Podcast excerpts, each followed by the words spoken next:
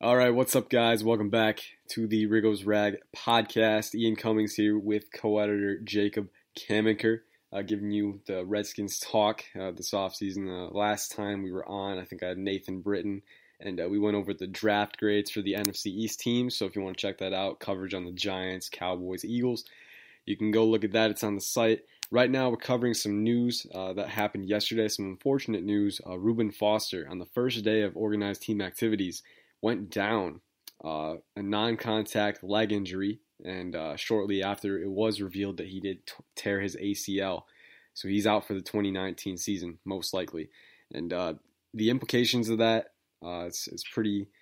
I, I don't want to say dire, but it is a little complex. We'll get into it. We'll see maybe who who they could sign. First off, what it means, then who they could sign, maybe tr- possible trade targets, and if there's anyone on the roster who could fill that gap. First off, though, Jacob, it's been a while since you've been on this. How how you hanging? I am doing good. Uh, we got some nice weather up here in New England, so can't complain. Yeah, yeah, and we we got some thunderstorms over here. I I love thunderstorms personally, so good stuff there. Not good weather, but uh, good spectating weather, I guess. But um, enough about the weather. Uh, we always mention the weather. I don't know why. It's just a thing. But um, well, let's get to the news. Um, yesterday, Reuben Foster, as you know, went down. Jacob covered it with some nice articles. Uh, some, I think like three pieces or whatever. And you put up today um, trade targets and possible signees too. So we'll get into that in a bit. But first off, what does this mean for the Redskins? Because there was a ton of excitement building about this new defense with the Bama boys and Reuben Foster in the middle because linebacker was a pretty big concern last season. Now it's not it's not like they downgraded because they didn't even have Foster last year, but now they were planning on having him this year and they gotta adapt. So what does it mean for them? Uh, pretty much what it means is they did not get the upgrade that they were hoping to get with Foster. So the linebacker corps looks a lot like it did last year, and that group was okay, but they struggled in coverage. So that's the issue here. Foster was supposed to help with that. He was a really true three down player. He's better in coverage than he is as a tackler, and he's a pretty solid tackler. Um, so they lost their one true three down linebacker. Uh, which is kind of a bummer. So they'll have to use Shaun Dion Hamilton as a starter, which they were already probably planning on doing, which should work out well. But next to him, they're going to have to use a mishmash of role players like Mason Foster, Josh Harvey Clemens, and rookie Cole Holcomb um, to hold down that spot by Foster.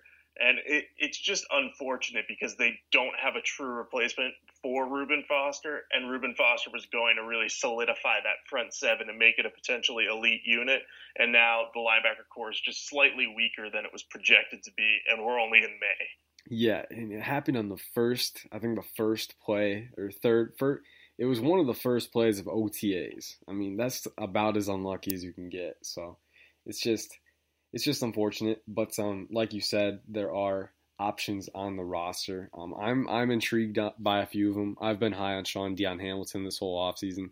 I think um, at Alabama he showed that he has qualities of a starter, and then he flashed a little bit last season, but there is uncertainty there too. And then behind him, you know, you got Josh Harvey Clemens, who he's got the length, um, but he he was usually only used on coverage downs last year, and he's still pretty raw, so unsure how much he can handle. And then Cole Holcomb, the uh, rookie, who's athletic, produced in college, but pretty raw, you know, and um, maybe needs some help with his processing speed at this level. So unsure if he can handle that role too. So it's going to be interesting for sure. Who are you, who's your favorite um, to kind of help alleviate the loss of Foster uh, if you had to pick right now? Well, if I had to pick one player, I would have to go with Mason Foster just because he has the experience and we know he can defend against the run. I know he's bad in coverage or yeah. has regressed in that area, but playing next to Shaun Dion Hamilton, he's probably going to be the starter. Um, I, I, like the idea of Josh Harvey Clemens getting more playing time as a coverage guy, mixing in with Mason Foster, um, sort of platooning them so that each of them can play in situations where their strengths will be, you know, um, evident. So Foster against the run, Josh Harvey Clemens against the pass. Um, I think that's really what they're probably going to end up doing, unless Holcomb really surprises. I know he's super athletic, but um, it's it's tough to rely on a rookie fifth rounder to be a starter. Uh, but if I had to pick one guy that I would say would be the starter next to Dion Hamilton to start the year, I'd have to go with Mason Foster just because he's occupied that role for so long. What are your thoughts on that? I think I would agree. I think the team has always kind of preferred Foster for whatever reason. I mean, people were calling for him to be replaced two years ago, and he's still there. So he, he you know, he's not good in coverage, but he's at least experienced and he can be a physical tackler, which is always a good thing for your defense. Just I was hoping that we wouldn't see as much of him on the field, but I think that's how it's going to go. I don't think the cupboard is bare at linebacker. I just think there's some questions, but there's also some intriguing candidates too. I mean, we talked about Hamilton, talked about Holcomb. I like Harvey Clemens too. Um, I, I, really like the I like you said the, you said it well. The idea of Harvey Clemens working out, you know, a guy with that length, that size to become a coverage linebacker, and maybe even more. You know, if he could develop a little bit, but um, just very uncertain. And it's going to be interesting to see how they, you know, move those chess pieces around. I would go with the duo of Dion Hamilton, and I'd be hesitant. I'd probably pick Foster just because you know Holcomb is a fifth round rookie. He he's got some development to undergo. I wouldn't want to throw him into the fire right away, but um I, I like the idea of Holcomb too because I know he was uh he was pretty um you know he was kind of he kind of flew under the radar during the draft process, but um uh, his pro day athletic testing results are pretty enticing, and he produced at a high level in college. Um, obviously, a lot more to it than that, but those two aspects right there, you know, make me want maybe want to see him in an increased role once he has time to kind of let the game slow down for him. So we'll see. Um, but ultimately, it is disappointing uh, to lose Foster. I mean, that defense, you know, with Payne, Ioannidis, and Allen on the middle, you know, Kerrigan and Sweat on the outside, and then Foster on the at inside linebacker. That was going to be a very good front seven, a very good front seven. And with Landon Collins and all the additions in the secondary, eh, there was definite potential there, and that potential gets capped a little bit. So I guess we'll see what happens, but I would go with Foster and Dion Hamilton as well. And I, am confident in Dion Hamilton's ability to start. You know, he's got he's a little undersized, but he's got good physical athleticism, and everything from Alabama suggests that he's a pretty fast processor mentally who, who knows how to lead a defense, so that, that could be good. Um, but ultimately, there is room to add a guy, you know, with Foster going down. Um, who's a guy, you've, you've done a lot of research on this in the past 24 hours uh, between trade targets and signees. Who's your favorite option on the open market that you'd add uh, for the Redskins, whether it's starting or just depth? Uh, yeah, so there's a there's a few options on the open market right now that you could sign as a free agent. There are not many inspiring guys. Um, in terms of guys that are available, there's only one guy I would even remotely consider as a starter, and that's Josh Bynes from the Cardinals. Um, he's a veteran. He played pretty well last year. He had 75 tackles in 11 games. Yeah, so Bynes is better against the run than he is against the pass. He was the 14th overall linebacker in the league per Pro Football Focus, and he was 11th best against the run. So he is more of a run-oriented guy, but he can cover a little bit. So I, for that reason, I would consider signing him on the open market. Um, he is coming off a thumb injury, and he is 30, so there are a couple concerns with him. But of the guys on the free market, he's probably the best available. I mean, other than that, the cupboard is pretty bare out there. You're looking at older guys or guys that are just run stuffing specialists or former Redskins. I know Will Compton is still out there. If they're looking for a depth player that can do special teams and maybe do a little bit more in coverage, Compton would be the guy because he wasn't a great tackler, but he did well in coverage and he knows the system. And, you know, it, it's important to note the guys out there on the free agent market are more likely than not going to be depth players. So, I mean, if, if you're willing to just add a body who knows the system, guys like Will Compton or Zach Vigil would make sense. But if you're looking for a guy who might start, Josh Bynes would be the way to go. Yeah, yeah. Vigil kind of, he was a guy who kind of flashed a little bit in uh, limited action with the Redskins, so that could be a definite choice. Um, I know people are going to look back, you know, with this move and be like, we shouldn't have let go Zach Brown, you know. But how could you, how could you see this injury coming, right? It's just like, it's just the unpredictability of it. And like, if you told me that Foster was going to get injured on the first day of OTAs, that's just that's insane. And Jay Gruden said the same thing in his press conference. He's like, you know, there's a lot of injuries, but this one takes the cake just because it's like when it happened, where it happened. It's just it's crazy, man. So I don't know. I mean, yeah, but yeah, I think I agree with everything you said. Um, at this point, you're not going to get a starter out there on the open market. It's just gonna, you know, either depth players, guys who might be able to take advantage of those opportunities, but it's not promising. So at this point, you're rolling with what you got, unless maybe you can put a trade together. Is there anyone out there worth trading for in your mind? Yeah, there there are definitely a couple guys that could end up available on the open market, like trade wise. Um, one team to watch in this regard is the Patriots because they're pretty stacked at linebacker right now. They'll probably only keep five or six players on the roster at that position, and they just added Jamie Collins. Um, so one guy I could see them moving on from is Elandon Roberts. He was a former sixth round pick out of Houston, um, but he, he, was really good against the run last year. Again, he's a guy who's not great in coverage, so you'd be adding him mostly in that two down run stopping specialist um, category. But the Patriots have a roster crunch at linebacker. Roberts is in the last year of his contract, so if they don't plan on bringing him back, they may look to trade him if they're not confident they can, can get a compensatory pick for him. Um, so he's a guy to keep an eye on in the coming months. I mean, if if the Patriots really are definitely going to move on from him, they could swap a late round pick for a guy like Roberts. Another option would be Reggie Ragland from the Chiefs. He doesn't fit their four three defense.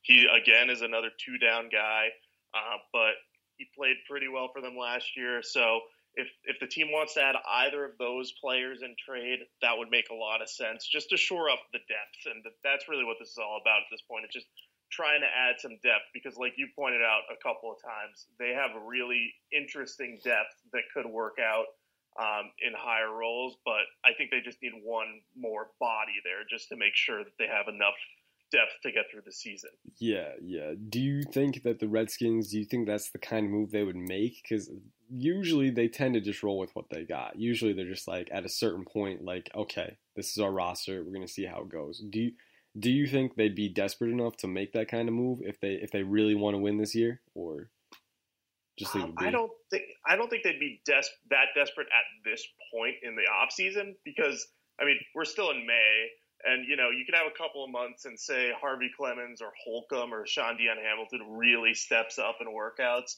and makes them confident, like, hey, we've got a potential three down guy here now.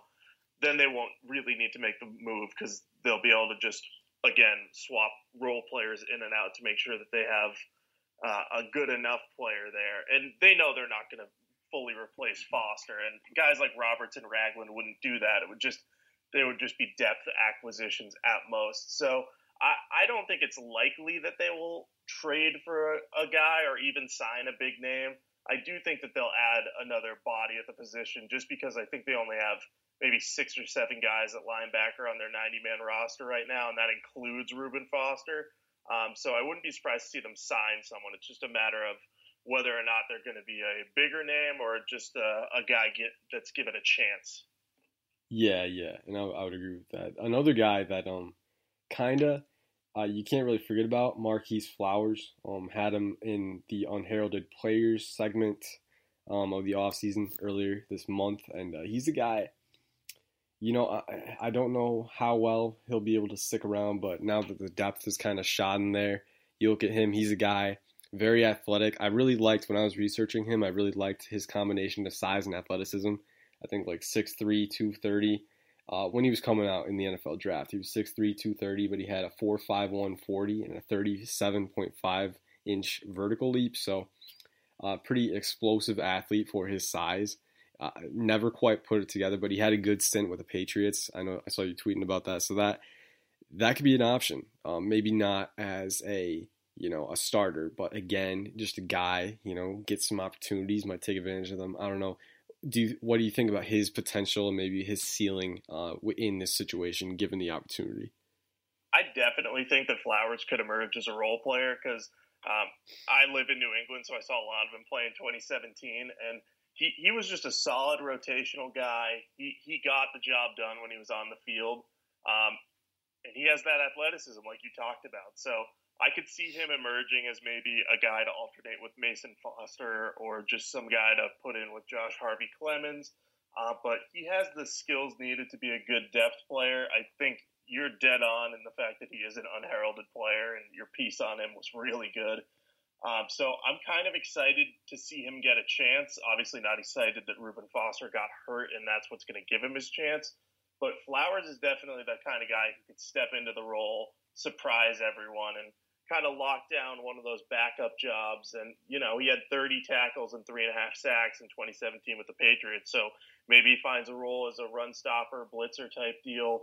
Um, but I, I, do like his potential in this uh, defense for sure. Yeah, yeah. And usually at this point of the offseason, when we're talking about unheralded players, usually it's guys who went undrafted the year before, guys who were trying to latch on in the NFL. But Flowers, this is a guy who has already put together some pretty solid experience. Uh, you know, first with the I forgot where he was first, but he, you know, he had a stint in New England with the Patriots, and he was pretty productive in the time that he had on the field. Um, and he was pretty versatile too. Uh, he had 168 total snaps on the edge and 169 total snaps at inside linebacker. He was usually a special teamer.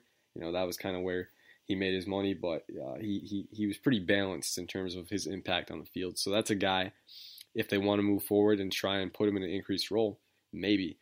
Uh, ultimately, it's it, there's a lot of question marks. I would expect the Redskins to kind of settle for what they know and put Mason Foster at the top of that food chain, and then kind of see how it all settles down. I like Shaun Dion. Um, I, I wanted him to start with Foster even before this, so I, am not concerned about that. Um, and maybe we'll do a film breakdown piece on him in the future. Maybe get a little bit more of that, uh, his his traits and stuff, and tangible writing, you know, for you guys to see. But uh, yeah, it's all is not lost for the Redskins defense. It is a big blow, uh, especially when people were getting excited about the potential that this unit had. Uh, it's not quite as high anymore, and that's that's just how it's going to be. But um, it's it's it's unfortunate, but it's what happens. It's crazy though. You look at the Redskins, um, just the injuries. It, it's a trend at this point. It's it's not just like a it's not just a circumstantial thing, not just a coincidence. It's a trend. You know, uh, I remember.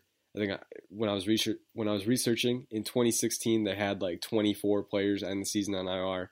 Jumped that by 12 in 2017 and stayed in the mid 30s in 2018, and just a ton of injuries over the past couple years. So is this a symptom, uh, this Reuben Foster thing, is this a symptom of that, or is this just one of those freak accidents that happens? Because, like, everyone likes to point at one specific thing and be like, that is the reason this is happening.